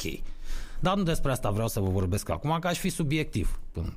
Uh, El Mundo Deportivo a publicat, uh, a făcut rost de niște informații uh, uh, privitoare la salariul lui uh, Lionel Messi, pentru că se tot vorbește despre probleme financiare și există la Barcelona, sunt pe minus cu peste un miliard de euro. Gaură mare. Uh, fraților, uh, Lionel Messi însă pare să fie, dacă vreți, n-a zice chiar a carul pe om, pentru că a câștigat o groază de bani, adică el nu e vreun fraierul clubului acolo. E numărul unu, dar el pare să fie vinovatul de serviciu.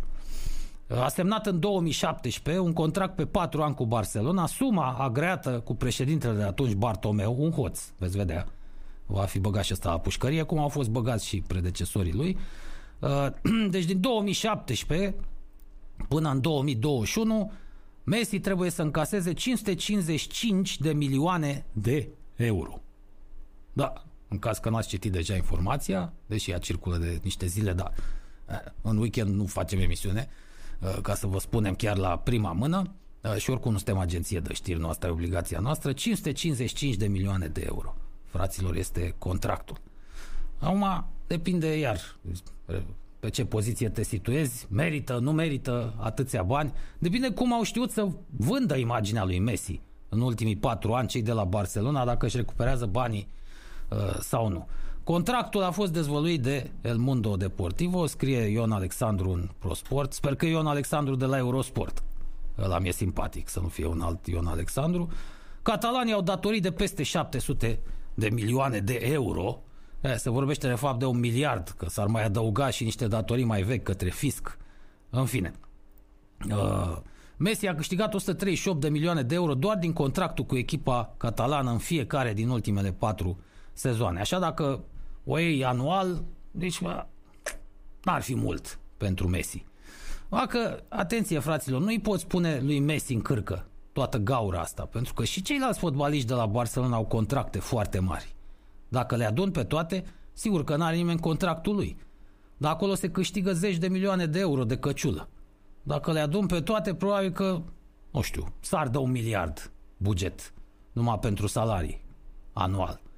Că nu numai titularii. E un lot, lotul lărgit probabil care vreo, e de 60 de fotbaliști. Pentru că nici ei nu mai știu pe cine mai au angajat acolo. Când totdeauna mai rămân conserve dintre astea. Oameni pe care nu i-ai văzut niciodată. Cum s-a întâmplat la noi la teatru de comedie în anii 90. Într-o lună s-a nimerit să fie o coadă dintre asta la caserie. Pe vremea aia nu erau carduri. Cum nu să mai... Și actorii aia mai bătrâni, Dumitru Lucăreanu, Vulpe, care erau de mulți ani acolo. Bă, dar cine să ăștia de la coadă? Să uitau la noi ăștia tineri cu figurația. Păi dacă nu știți dumneavoastră, noi de unde dracu să știm? Bă, cine e ăla? Uite că e de vârsta mea, nu l-am văzut în viața mea, zice Cornel Vulpe. Erau unii care nu rămăseseră în scriptele teatrului, fuseseră angajați prin anii 60, 70 și nu veniseră niciodată. Așa e și pe la multe dintre cluburile de fotbal. se mai încurcă lucrurile și îți rămân acolo pe statul de plată niște indivizi ca la Poli, la Poli Timișoara pe vremea lui Marian Iancu. Tot schimba antrenorii, fiecare aducea câte 5-6 jucători, la un moment dat a zis-o chiar el. Bă, m-am trezit că am 80 de jucători angajați. Ce e asta, frate? Păi, stai mă, că e vina ta. Până la urmă, abia acum ți-ai dat seama. Așa și aici, nu trebuie pus Messi la zid. De vină eu la care plătește până la urmă, dacă s-a întins mai mult decât știa că este plapuma. 115 milioane pe an salariu fix la Messi pentru Barcelona, băi, a zice că merită. Fără Messi ar mai fi fost Barcelona cea de acum? Ar fi dominat cu atâta autoritate în anii de glorie.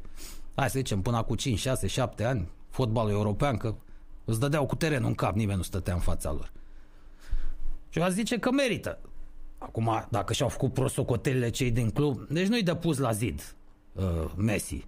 De pus la zid ar fi politica asta managerială a lor și poate faptul că uh, felul în care procedează statul spaniol cu echipe, echipele uh, de acolo, din Spania, uh, nu-i corect în raport cu celelalte cluburi europene. Adică uh, loturile astea, până la urmă, atât de bine plătite, ajung și în cupele europene. Și e greu pentru o echipă din altă țară să aibă fotbaliști de calibru ăsta atât de bine motivați și de plătiți, când în țara respectivă nu ți se permit uh, asemenea inginerii uh, financiare.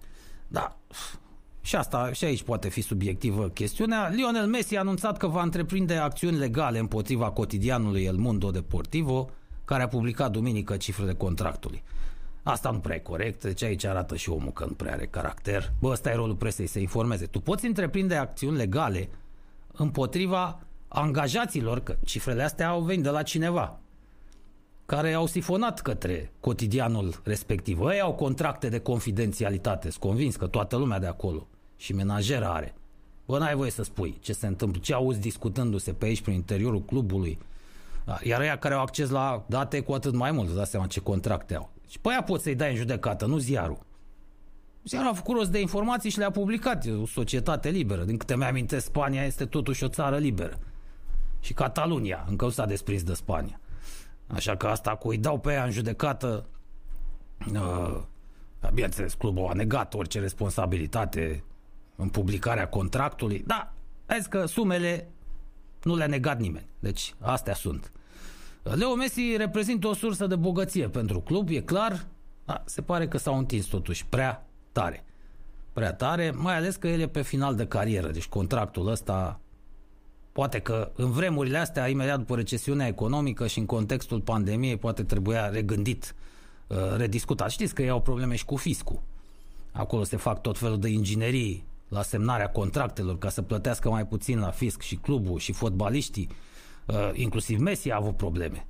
Messi, Cristiano Ronaldo, cât a jucat la Real Madrid, uh, unii s-au ales cu niște sentințe, cu suspendare, că v-am zis. Uh, considerați bunuri naționale, îi bași pe ăștia în, uh, în uh, pușcărie. Așa că e cu dus și întors, până la urmă, povestea. Vinovat e cine plătește atunci când se ajunge la faliment. Cine n-a știut să-și facă bine planul, proiectul. Nu ăla care a încasat banii. Bravo lui și impresarului lui, dacă îl are, sau familie, cine îl impresariază, dacă a reușit să scoată atâția bani, că până la urmă și-a făcut datoria. Uh, fără, fa- față de clubul ăsta, Messi. Nu poți să spui că l-au plătit degeaba. Dacă e loc, ce credeți că Messi n-a aflat între timp că e loc? Stai bă, că ăștia pot să plătească oricât. În caz de ceva, sunt acoperiți dă bani guvernul regional al Cataluniei, dă bani guvernul de la Madrid, dacă nu pot ăștia de la noi. Așa că de ce? Eu sunt mai fraier să nu cer. Uh, sumele sunt însă mari în uh, lumea de astăzi în raport cu uh, totuși cu utilitatea profesiei meseriei pe care o practică acești fotbaliști. Vorba cercetătoarei din Spania, era una șefa unui institut dintre ăsta, unui laborator Imediat cum a izbucnit pandemia, a fost uh, luată la șuturi de presă. Ce dracu faceți, bă, prin laboratoarele alea? Uh, de am ajuns în situația asta și asta a zis, bă, aici nu întrebați pe Cristiano Ronaldo, că mie îmi dați 3000 de euro pe lună, lui dați 300 de milioane. Hai să vă scape Ronaldo, s-a enervat și ea, să vă scape el de molima asta.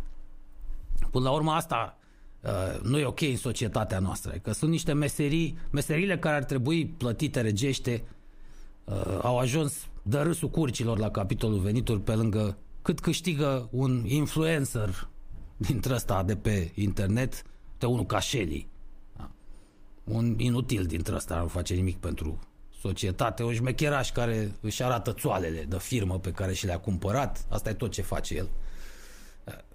Un medic ar trebui să câștige mai mult decât el, dar asta e, suntem, trăim într-o societate mercantilă, dacă ăla generează încasări din publicitate mai mari, ce să facem? Uh, medicul, arhitectul, inginerul, ăștia au trecut în planul secund, dacă nu uh, au ajuns cumva și mai rău. În România, cel puțin, lucrurile stau cel mai rău. Deci hai să nu ne legăm noi neapărat de Messi, că la noi neamul de manivelă, fraților, conduce. În țara asta, neamul de manivelă e mai bine plătit decât munca intelectuală.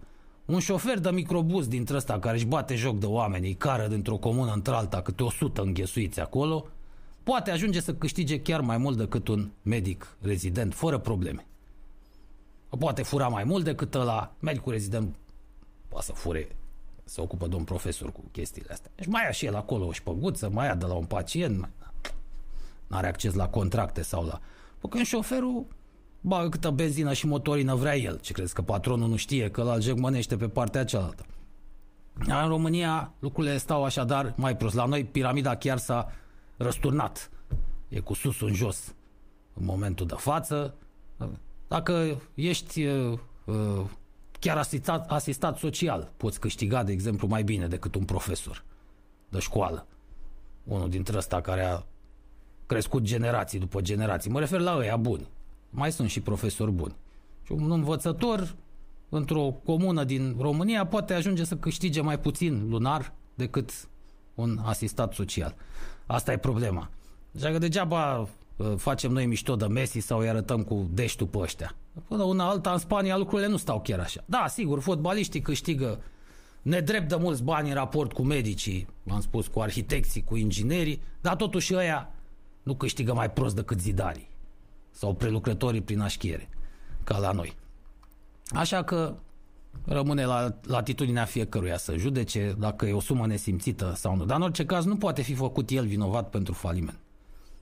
Ci ăia care au dispus semnarea unui contract de tipul ăsta, știind că poate nu vor încasa suficienți bani ca să acopere cei dau lui Messi și cei ce le mai dau celorlalți uh, fotbaliști. Că și ei au niște contracte, uh, te doar aminte. Nu știu dacă sar de un miliard, dar de 500 de milioane precis. Dacă adonie uh, salariile titularilor plus rezervele obișnuite de la Barça, eu zic că sar de jumătate de miliard pe an, la care se adaugă bonusurile, da, primele de obiectiv, Uh, și alte cele. Este o sumă foarte mare. Poate că ar trebui ca reglementările, nu știu, regulile în fotbal să devină un, un picuț mai restrictive în privința asta. Nu știu dacă uh, trebuie duse la extrem cum se întâmplă în Franța, că francezii de au ajuns să nu mai conteze prin cupele europene. Acolo regulile financiar-contabile sunt foarte dure. Ai voie să ieși pe minus, pur și simplu. Nu ți se permite. Trebuie să dai bugetul de la început. Tu ne știind exact cât vei încasa. Că e foarte greu de estimat până la urmă numărul de șepci pe care îl vei vinde în sezonul respectiv. Nu știi dacă te califici în toate competițiile, te duci cât mai sus cu ele. Sunt, mulți, sunt multe necunoscute, dar ei sunt obligați să facă asta. Și o, un control dintre ăsta la sânge, sigur. În cazul lui Paris Saint-Germain nu se aplică, că acolo sunt băieții de prin uh, peninsula Arabiei uh, cu mulți bani a seama că să uită la, la ei. Ceva ați venit peste mine să mă controlați. Poate mi se pune pata mâine și vă cumpăr toate partidele politice. De mâine le conduc eu. Ia, ă, mai subțireanu. Aici, până la urmă, miliardarii sunt și rămân ă, deasupra legii. Dar ceilalți ă, plătesc. Nu știu dacă e cazul să fie regulile chiar atât de stricte. Poate, nu știu, ceva mai permisive. Uite cum sunt în, totuși în Anglia. Da, nu e rău. Acolo sunt și nu sunt uh, uh, controle stricte. Uh, trebuie să prezinți și acolo uh, o estimare corectă, uh, trebuie să prezinți un bilanț corect, uh, bugetul pe care l-ai, dai socoteală pentru ce faci, poți să iei amenzi, vezi cazul celor de la uh, Manchester City, dar uh, totuși nu te limitează atât de mult Pentru că ei sunt conștienți de faptul că Premier League trebuie să producă și echipele englezești din Premier League trebuie să ajungă cât mai sus în cupele europene. Nu le-au strâns chiar foarte, foarte tare în, în cinci. Sau poate modelul german, după cum vedeți, echipele lor fac treabă și în cupele europene. Uh, Deci nici ca în Franța, bă, dar parcă nici chiar ca în, ca în uh, Spania. Ce se va întâmpla? Asta e întrebarea pe care și-o pun uh, uh, ziariștii din Occident, nu și-o pun ai noștri, că ai noștri uh, se mulțumesc doar să arate cu deștul. Messi e de vină sau ălalt, Bartomeu. E de vină. Ce s-ar întâmpla în cazul unei rec- recesiuni economice severe, cum a fost în Grecia? Deci încă intră statul spaniol în faliment, fix în momentul în care și Real și Barça și toate celelalte echipe mari au găuri dintre astea colosale în buget. Și statul nu le mai poate acoperi. Cluburile astea intră în faliment. Deci ăsta e, ăsta e scenariul la care ar trebui totuși să se gândească și responsabilii din fotbalul spaniol. Ca să mai uh, închidă un picuț pe unde se poate uh, robinetul. Să nu ajungă totuși cluburile astea cu atât de mulți suporteri în uh, situații nasoale. Deocamdată guvernul spaniol sau guvernul regional din Catalonia își permit să acopere Barcelona. Uh, nu este prima oară. Mie mi se pare totuși nedrept că a ajuns Messi oaia neagră a clubului de unde era așa, simbolul lor, emblema lor, numărul unu uh, acolo. Dar asta e soarta sportivă. Poate că e nedrept și față de alte sporturi. Sunt sporturi în care oamenii muncesc mult mai mult. E Exemplu ăia pe care îi vedeți alergând la probele de semifond, la atletism, mai zic de maratoniști. Aia transpiră mult mai mult decât fotbaliștii. Și nu au la dispoziție toate, toată logistica lor. Fotbaliștii au ajuns să fie niște răsfățați dintre ăștia, sunt luați din pat, așa cu macaraua, chingi din mătase, da, să nu-i rănești, să le lași urme peste tatuajele alea care costă zeci de mii. Uite, așa sunt duși. În puf. Cei mai buni medici, cele mai bune laboratoare farmaceutice lucrează pentru ei, dar ce nu au uh, fotbaliștii? Poate că e nedrept, nedrept față de alți sportivi, da, ce să facem dacă fotbalul generează veniturile astea din publicitate? E jocul cel mai ușor de înțeles de toată lumea și ușor de uh, practicat. Deci cam asta ar Hai fi. să schimbăm uh, subiectul, că ne-am întins un pic cam mult cu el. Ne-am întins, da, sigur că ne-am întins. Uh, am găsit Cum să eu nu ne ceva întindem? pe... Așa, am găsit eu ceva pe BBC dimineață ia, bună. Le Uh. primim de pe BBC. Și este chiar de la noi. Uh, un grup de tineri arhitecți și, mă rog, uh, aici Mhm. scrie fans, mă rog, admiratori, Așa. așa, vor să repună pe picioare Ce asta, băile Herculane? herculane. Da. Da, da, da, da, da. Și au făcut un proiect. Sunt uh, niște entuziaști care oricum se știe care este situația uh, și la băile herculane și toate centrele astea de spa, cum le, mă rog, foste de uh, termale. Și uite aici este o poză cu Ana Chirilă și Cristina Apostol care au decis să facă un proiect și să salveze această clădire din secolul al XIX-lea.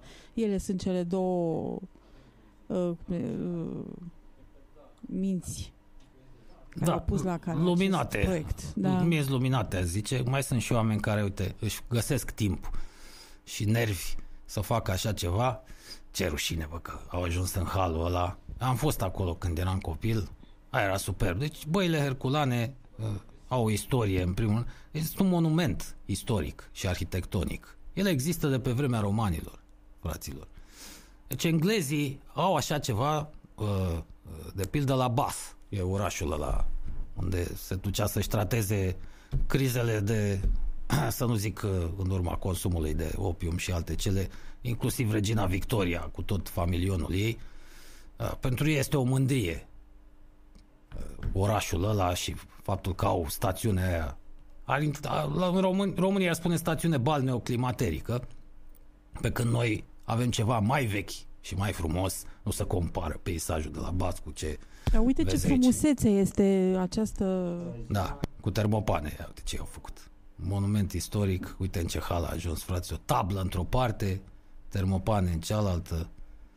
Da, și, și încă și-a păstrat, uite, culorile, mozaicul, încă nu s-a degradat complet. E una dintre cele mai vechi stațiuni balneare ale lumii că vreo 2000 de ani vechime ar avea băile uh, herculane, deja pomenită din timpul lui Octavian Augustus. Deci avem dovezi istorice că existau. Din timpul romanilor, stizoarele alea termale care sunt considerate un dar al zeilor, așa au fost din antichitate, plus că e valea aia în care uh, înconjurată de munți.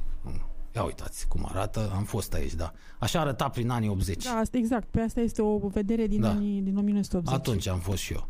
A, încă erau bine uh, întreținute, totuși. A, După care au intrat, firește, niște interlopi pe fir. A, o gașcă de asta de interlopi dintre ăștia. de- Aceasta e echipa de tineri care vor să pună pe picioare stațiunea Da. balneoclimaterică păile herculane. Sperăm să și reușească. Da, și noi le ținem pumnii, chiar ar merita. Ar salva pentru România o, o bucată importantă din patrimoniul ei material. Da, și material, că acolo de băile herculane se leagă multe povești. Deci, da, păcat că s-a ajuns aici. Au pus ochii niște interlopi lo- de pe plan local, împreună cu niște politicieni și au încercat schema despre care v-am mai vorbit noi, luăm, punem mâna fraudulos pe tot ce e aici, lăsăm să se degradeze, să cadă, să pice, să ardă tot și după aia construim noi uh, alte lucruri. Cine știe ce aveau de gând să facă acolo.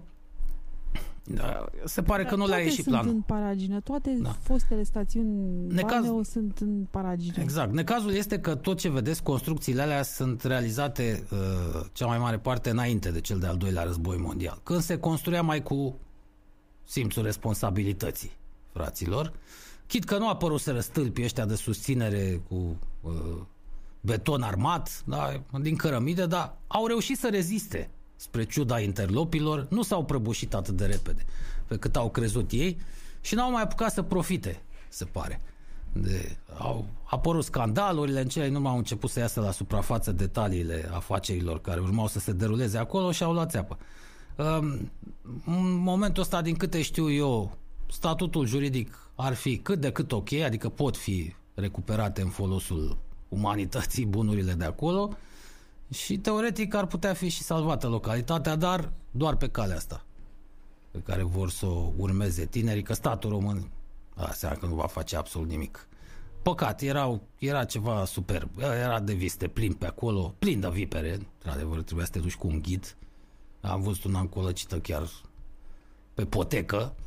Am ocolit-o, nu s-a deranjat, că ne-am apropiat prea tare de ea, a rămas acolo, stătea la soare. Uh, Bă, da, superb peisajul. A numai să stai acolo, aerul de acolo. Noi eram copii, ne interesau ră- izvoarele termale, erau și piscine fără apă termală, cu apă dintre asta pentru, uh, doar pentru scăldat. Excelent, excelent a fost. Se organizau tot felul de tabere, așa am ajuns. Cred că prin nu mai știu, prin 85, 86, la clasa 7 8 în orice caz prin zona aia. Frumos, da, bravo lor. Bine că mai există și oameni de tipul ăsta. Mai sunt asemenea cazuri în România de oameni care au salvat monumente istorice, au salvat locuri. Localități întregi totuși mai greu. Căutați să vedeți imagini cu băile herculane. Vedeți ce bijuterie se ascunde acolo. Mai vezi așa ceva prin Elveția, prin Austria, văi dintre astea uh, cum este cea în care e situat uh, băile herculane. Da, fraților, cam uh, asta ar fi uh, pentru ziua de astăzi. o ediție așa mai lejeră, mai de început de săptămână, cât să uităm de depresie și de evenimentele nefericite ale săptămânii trecute. Uh, Așteptăm să vedem și noi dacă se trezesc cu oamenii la re- realitate în scandalurile uh, de, despre care v-am pomenit la început și încep să țintească spre adevărații vinovați. Da, eu aș vrea, în- este și un scandal pe care nu l-am menționat în emisiune, cel legat de copilul din Suceava, uh, Aoleu, da. Cristenița. Stai, că a mai Uh, fost și ăsta, am uitat. Da, a fost între ieri. timp, uh, din păcate, copilașul a a, decedat. da, decedat, da. Uh, și înțeleg că a ieșit acest domn Vasile Bănescu de la BOR care încearcă să explice că există o tehnică specială care este învățată Zău. în, uh, la seminar, uh, Hmm. așa. Eu una aș prefera varianta catolică, e- mi se pare mult mai ok. Sigur. Nu înțeleg de ce trebuie să bagi copilul cu capul în apă până la coperi. Mă rog, este Da, nici eu n-am evul înțeles. mediu, nu știu unde Pentru că să ăsta e un încadrezi. gest, da, e o, e o chestiune simbolică botezul ăsta, că tu nu te botezi în apa Iordanului. Evident. Aia e departe, tată. A, dacă te duci acolo... Da, vedeți că și în apa Iordanului uh, Ioan Botezătorul boteza adulți, în general, și uh, nu-i sugruma, nu-i băga, nu încerca să-i nece, Păi da, totuși. copilul ăla nu trebuie să înghită apă. E, Exact. E, Iar catolicii au optat pentru, ați văzut, bagă degețelele preotul în apă și îți face semnul crucii pe frunte, nu-i ca la noi la și-ți ortodox, te toarnă trei scufundă stropi pe acolo. cap. Da. Nu știu dacă există vreo tehnică la seminar, că eu am mai participat pe la botezuri și am văzut că e la latitudinea preotului respectiv. Păi, îți dai seama. Unii uh, mai cu capul pe umeri și doar uh, moaie un pic copilul și îi țin bine capul să nu-l bage cu nasul sau Uite gurița. ce zice aici. în Această apă. scufundare, chiar dacă durează o fracțiune de secundă, nu durează o fracțiune de secundă, Ehe. nu se face oricum. Să nu ne imaginăm că un copil poate fi introdus în apă fără acoperirea nărilor, a gurii și a urechilor. Ba, eu am văzut și asta. Băi, Îmi pare rău, dar am bineînțeles. văzut-o eu. Există o tehnică specială, zice domnul Bănescu, pe care un preot experimentat o folosește întotdeauna. Și acum îmi spune că se pune mâna dreaptă nu știu cum și la la la și tre la la. Mă rog, deja... Nu, eu am văzut, am văzut într-adevăr și exemple de preot cu simțul răspunderii, are doar a scăldat un pic copilul, a avut grijă să-i țină capul la suprafață. Da, și am văzut și un psihopat dintre ăsta care l-a băgat cu totul de au sărit cei doi părinți Ca imediat. să Ce nu faci, bă? ajungem în asemenea situații, nu mai bine renunțăm la această Nu tehnică se poate, învățată na. în, la seminar, adică pe bune. Nu renunță ăștia, bă, ăștia sunt căpățânați. Ei nu renunță la nimic. Nu știi că vor și proprietățile confiscate încă de pe vremea lui Cuza, de Da, la să- secularizare. Să nu mai Deci intrăm nu se și în mulțumesc alte- cu salariile pe care le primesc de la stat. Așa a spus în alt prea managerul, ci că au fost discuții pe tema asta cu vreo două guverne. Și guvernul Ponta și pe vremea lui Cioloș și guvernul Vasilica. Au f- Adică li s-a sugerat, bă, mai renunțați și voi la, la pretenții, uite, salariile astea. fă- da. Și, și că ar fi zis în alt prea manager, ai nicio problemă, putem renunța la salarii, dar ne dați înapoi tot ce a avut biserica. Bă, bune? Da, asta e, ce să facem. Fraților, ă, ăsta e un obicei barbar, a zice. Nu era E practicat... ev mediu, nu știu. Da, chiar de ev mediu, pentru că în antichitate, deci în primii ani, ai primele secole ale creștinism, creștinismului nu se practica așa botezul, cum vedeți la noi. La modul ăsta să scufunzi copilul cu totul în căldarea aia, în ligheanul ăla, în oala aia. A, nu știu de unde a pornit tradiția asta la noi, dar uneori să știți, uh, uh, dragi sfinți părinți, că și obiceiurile se pot schimba. Nu, fără probleme. Da. Nu s-ar întâmpla absolut nimic. Dacă ați face-o și voi așa, mai cu milă, până la urmă, că despre asta vorbim. Uh, Na, că a câștigat Danemarca până la urmă, văd aici campionatul mondial a rămas în urmă cu știrile din, uh, din handbal. A fost iar o etapă dintre asta super concentrată în- în fotbalul englez și a apărat titlul de campioană mondială 26 la 24 versus Suedia la uh, handbal masculin, deci nicio surpriză uh, nici aici. Da, și cam atât. Spania, ci că a câștigat medalia de bronz, 35 la 29 cu uh, Franța. Alte știri mai interesante nu mai sunt la această oră. Ne reauzim uh, mâine, fraților, uh, când uh, mai trece depresia după ziua de luni, cum e la începutul săptămânii. Uh, Să aveți grijă. Până atunci stați departe pe cât posibil de spitale, de policlinici, de clinici, chiar și de medicul de familie. Dacă nu aveți neapărat nevoie în perioada asta, încercați să stați uh, la distanță, că uh, altfel uh, riscați. Ne reauzim mâine așadar. Andreea Dudorică și Andy Stănescu vă mulțumesc. Ați fost la Total la un singur împotriva nimănui la radiototalromânia.ro. Numai bine!